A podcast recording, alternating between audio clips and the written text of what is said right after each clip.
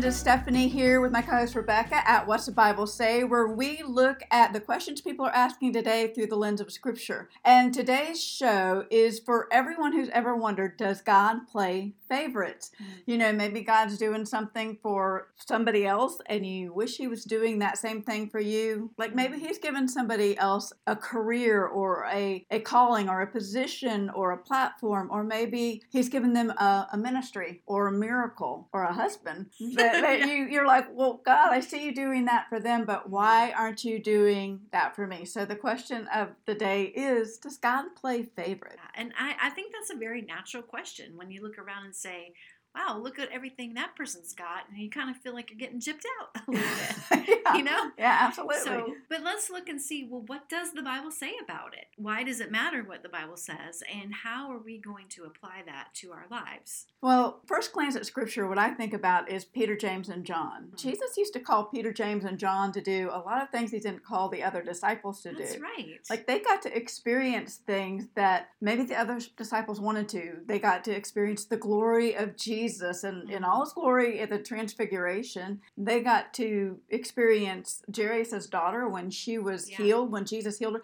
He mm-hmm. literally said, Peter, James, and John, you guys come with me. And then also at the Garden of Gethsemane, when right. Jesus was praying, you know, right before his crucifixion, and he called Peter, James, and John away with him mm. there. And so you see that he's got those three that he calls away, and you can't help but wonder, what about the other guys? You know? I know.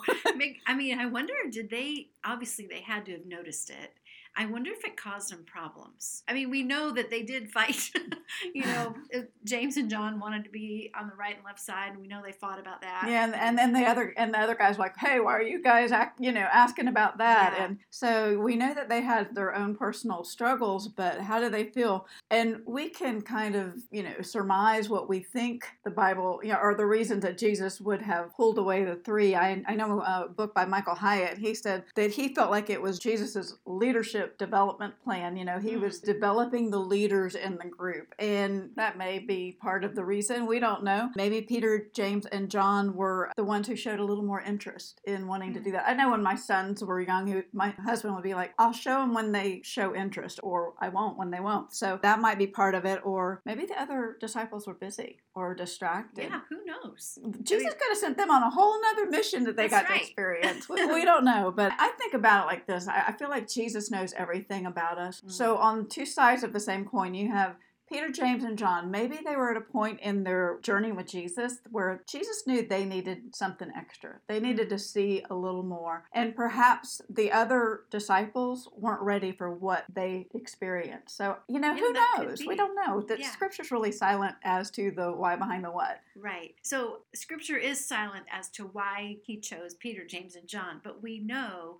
that the Bible is not silent about whether God plays favorites. So, That's what true. does the Bible say? Say about God playing favorites. So Romans 2:11 I think is is a really clear passage of scripture about it. I, I can't say it any clearer and I'm going to read the amplified version mm-hmm. because I love the way it states it. It says for God shows no partiality, no arbitrary favoritism. With him one person is not more important than another. So you mm-hmm. can't be more clearer than that in scripture. That's pretty clear.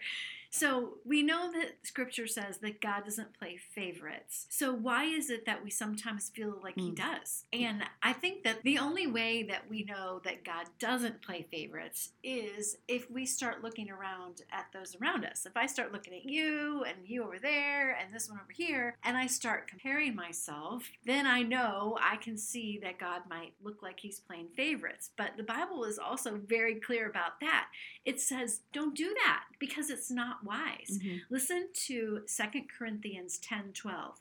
For we dare not make ourselves of the number or compare ourselves with some that commend themselves, but they, measuring themselves by themselves and comparing themselves among themselves, are not wise. Mm-hmm. So that naturally makes me ask the question why does God tell us not to do that? And I'll tell you, it's because we don't know what God is doing. Mm-hmm. His thoughts are higher than our thoughts, His ways are higher than our ways.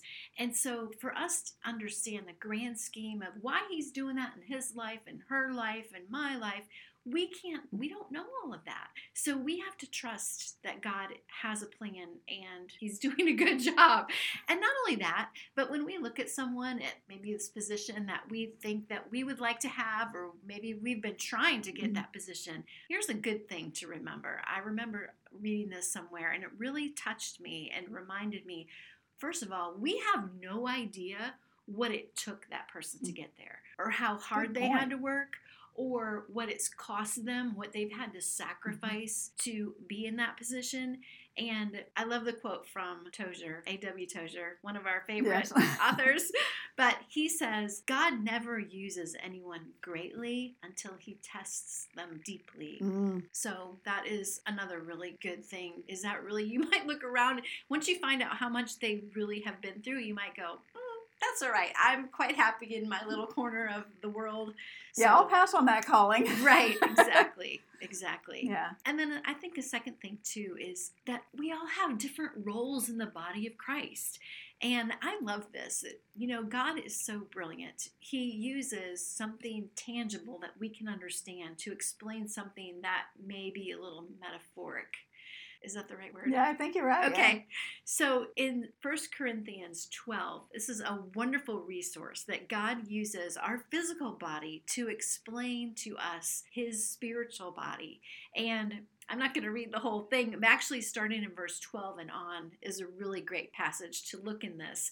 But um, I'm just going to read verse 17. It says, If the whole body were an eye, where were the hearing?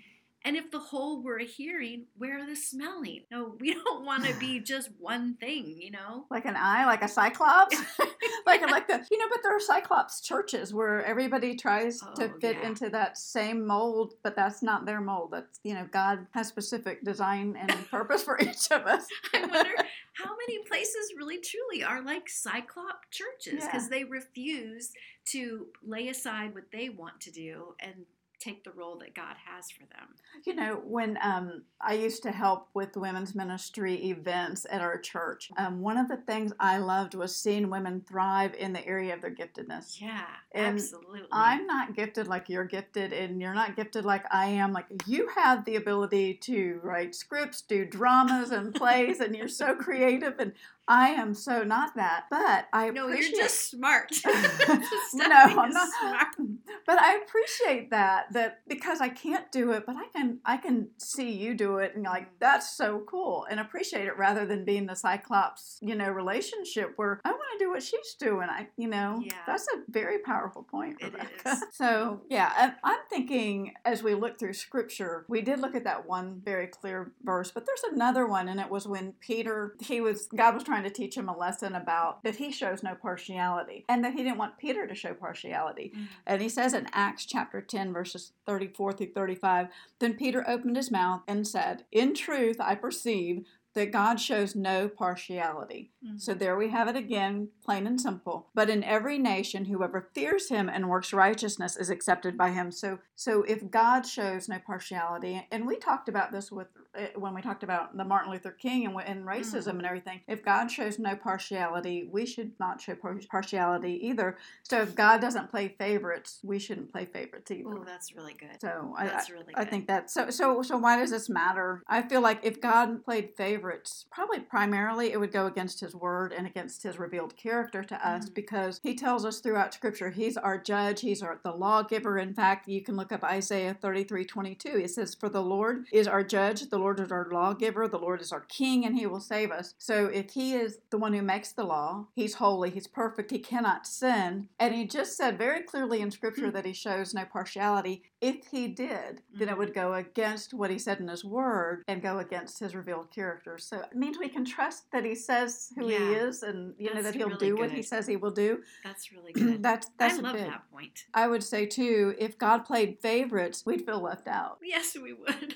Uh, you know, I'd be like, but, but he let her and not me. But the Bible says, for God so loved the world. He didn't say, Mm. so God so loved this group of people and not this group of people. Mhm. And that's huge to me. And if he played favorites, for me, it would be easy to want to give up. Oh, absolutely. Like, why I, try? I'm not somebody that would get in there and fight my way. I would just, oh. Well, and oh, it's God, so you would just give up. Oh. You know, you can't change. I Thank you, God. God, that you don't play favorites. That I- would be terrible. It would be. It would be awful. And I think it would also make us feel like we would never measure up. Because of that, if he did, we'd always struggle with jealousy. We'd always Yeah. struggle with insecurities and Right. doubts. And so there'd be so much. But but ultimately, I think um, it, it helps us understand that we shouldn't show favorites because God Mhm. doesn't show favorites. In Mhm. fact, when we show favorites, James 2.19 says it's sin. Mm, And so we need to be careful. Well, we talked about in an earlier episode about imaging God well. And Mm, part of imaging him well is not showing favorites to others because it's a sin. yes. So that's some of the reasons I think it matters. What about you, Rebecca? Well, for me, I think when I understand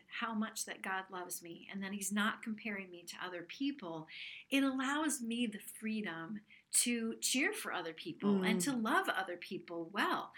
I, I love the story about Elizabeth and Mary. And if you're not familiar with who Elizabeth was, she was the mother of John the Baptist. And the Bible talks about her, just praises her for her godliness, but she had a huge mark on her, which she could not have any children, which was terrible back in the mm. day. So, you know, God lets her be the mother of John, but she's very old by the time this happens, and she's suffered many, many heartaches along the way. And then along comes her little cousin, Mary, young, little, naive, not much life experience, Mary, be bebopping in, and she is going to be the mother of the Lord Jesus Christ. Oh, wow. But what I love so much is that Elizabeth never one time, there's nowhere in scripture that shows that Elizabeth was ever condescending or jealous of Mary in any way. That the only thing she ever did was cheer her and encourage her. And in Luke 1, it tells the story, but verse 43 and 44, just kind of a few phrases from there, it said, This is Elizabeth talking to Mary. Blessed are you among women, that the mother of my Lord should come to me. Mhm. I mean, she is so humble and never compared herself to Mary's situation. And I love this quote about her. It says, She was so content and secure in her own calling that she was free to rejoice and encourage Mary in hers. And I want to be like that. I want to be so sure of who God made me to be that I can cheer and rejoice you in what God has called you to do. I think that's such an important point. We, we're to be each other's biggest cheerleaders, Yes. right? We're not in competition with each other No, individually. We're on the same team. Yeah, we're on the same team and, and we have the same leader and we, we have the same overall calling to know him and make him known, but he uses us in very individual ways. We're just as individual as our fingerprints are. on the other side of that is that when when I accept that, then it allows me to embrace the path God has for me. If I'm always looking over there at you, then I'm not going to do what God has for me. I, I love this story. I heard a speaker talking about it. Her little girl was, it was her very first swim meet, and the mother was so nervous for this little girl to to be in the swim meet. And so the race started, and of course, the little girl started off kind of behind. And then the next thing you know, she started catching up. And then the, the whole family started cheering more and more. The little girl pulled ahead, and then way ahead, she slaps the end, and they're all shouting, You won! You won! And the little girl's, she didn't even know she won. And the coach later explained that the reason the girl did so well is because she never one time looked to see where anyone else was in the race. She just looked ahead at where she was supposed to go, and the other little girls hadn't learned to do that yet. And so she, because she kept her eye on where she was going and embraced her path, that she ended up being successful. And and I, I that. I want to focus on what God has for me so that I don't miss it. And if we're comparing ourselves among ourselves, we're focused on everybody else except That's what right. God's called us to. It reminds me of in a race, you know how they put the blinders on the horses Oh, so yeah. that they just focus in on Right. their own lane, their own race. And that reminds me of what Paul said. He had his race to run. He finished Mm. his course, not not somebody else's course, not Peter's course, no, not Yeah. John Mark's course. He finished his course well. And That's so good. for me, that's I'm like you. I want to finish my race well. Yeah. Um, I, I'm not gifted to do your race, And I'm not gifted to do yours. and for but sure. that's good what you said. It gives you that peace to know it's okay. Yeah, right. I don't know. That's, that's good stuff. so let's talk about how it applies to our lives for a minute. I think for me, it's just really puts you at rest with the fact Mhm. that that God loves us because we were each created by Him and for Him. He just loves us for us. It's it's not like you're going to earn His love. We don't have to compete to be His favorite. We don't have to feel less than somebody else. I don't have to feel less than you because I'm not as gifted as you are. Um, but I can rest in that God created me to be like I am because He wants me to reach people that you can't reach, and vice right. versa. That's right. I remember when um, the Lord first led me to teach women, and it was, Mm. if you knew me, you would know that this is a big deal that I get up and speak in front of people because I could not give an oral report in school. Wow. It, it was just Wow. debilitating to me. I And can't believe that. it's Stephanie. Jesus. I'm telling you, it's Jesus. And but here's the thing that's really cool is is I remember feeling so insignificant and like I Mm. I didn't measure up to the girl that was teaching with me because she was just like back then it was Kay Arthur, you know, it was she was the Yeah. Kay Arthur of teachers and she had that Mm. finesse about her and, and I'm kind of more like Jed Clampett, you know, you get what you get. No, you know, just I just say what I say. And so I do remember though, um, one day I was wrestling with that because there was an event where I was invited to be the speaker. Mm. And she said, You were invited? I wonder why they didn't call me. And I'll never forget that because Wow. rather than being like angry at her for that, I'm like, She's right. Why didn't they call her instead of me? Because she's so much better than I am. And that weekend, I got to teach um, in the ladies' class. It was my turn to, to teach. And of course, I'm feeling completely inadequate. Mm. And I'll never forget it afterwards. I just kind of put my head up against the wall as the ladies left, and I didn't even want to talk to anybody. I just wanted to be like alone in my misery, in my in my insecurities, right? And a girl came up to me and said, "I just want you to know, I am so glad you taught that." She goes, "I love when such and such teaches, but what you said today, it just revolutionized, you know, Wow. my circumstance that I'm going through."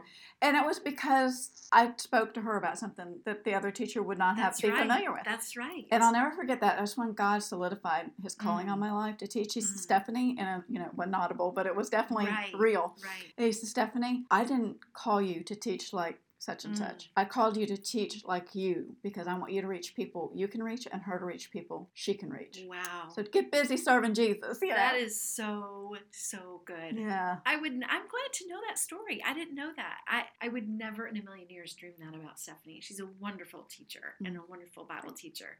So It's you know it's Jesus too. that does help me know. It's, that's the other part. yeah. You know, I know that when I'm sharing and I'm in my happy place, that's my happy place. When Mm. I'm teaching the word, I am so happy. But it's not because it's me, it's Jesus in me. Mm, I love that's that. beautiful. Well, would you like to know what my big takeaway is from it? Okay. Absolutely, yes. Hold on.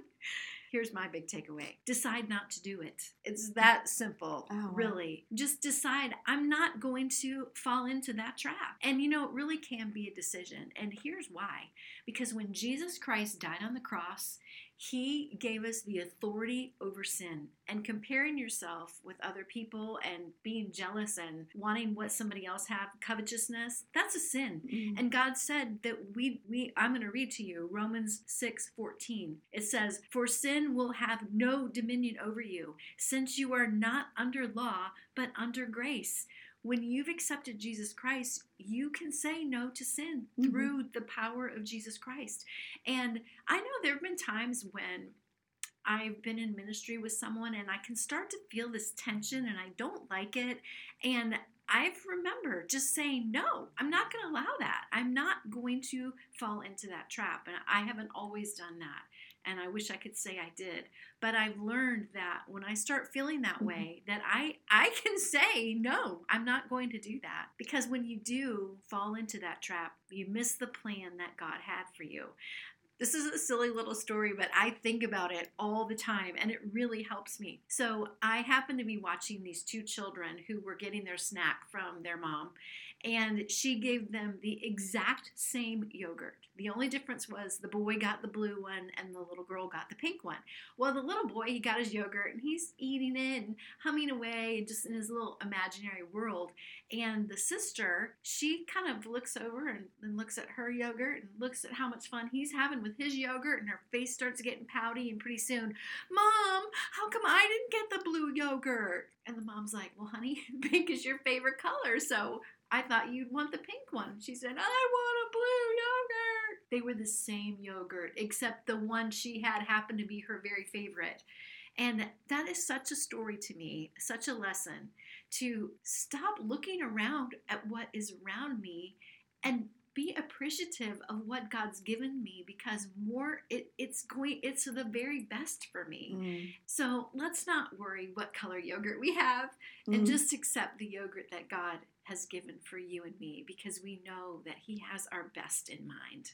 Thank you so much for watching today. If this episode was an encouragement to you, then by all means, please share it or like it. Um, subscribe to our YouTube channel, our Apple Podcast, or Spotify. You can find us on what'sthebiblesay.org, and on there we have some easy links to our Facebook and YouTube channels, as well as some free resources for you. And we just seek to be a blessing to you in, in whatever way that we can.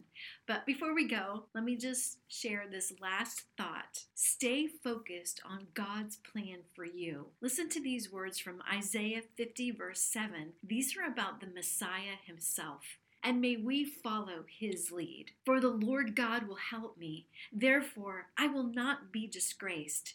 Therefore, I have set my face like a flint, and I know I will not be ashamed. Have a great day, everybody.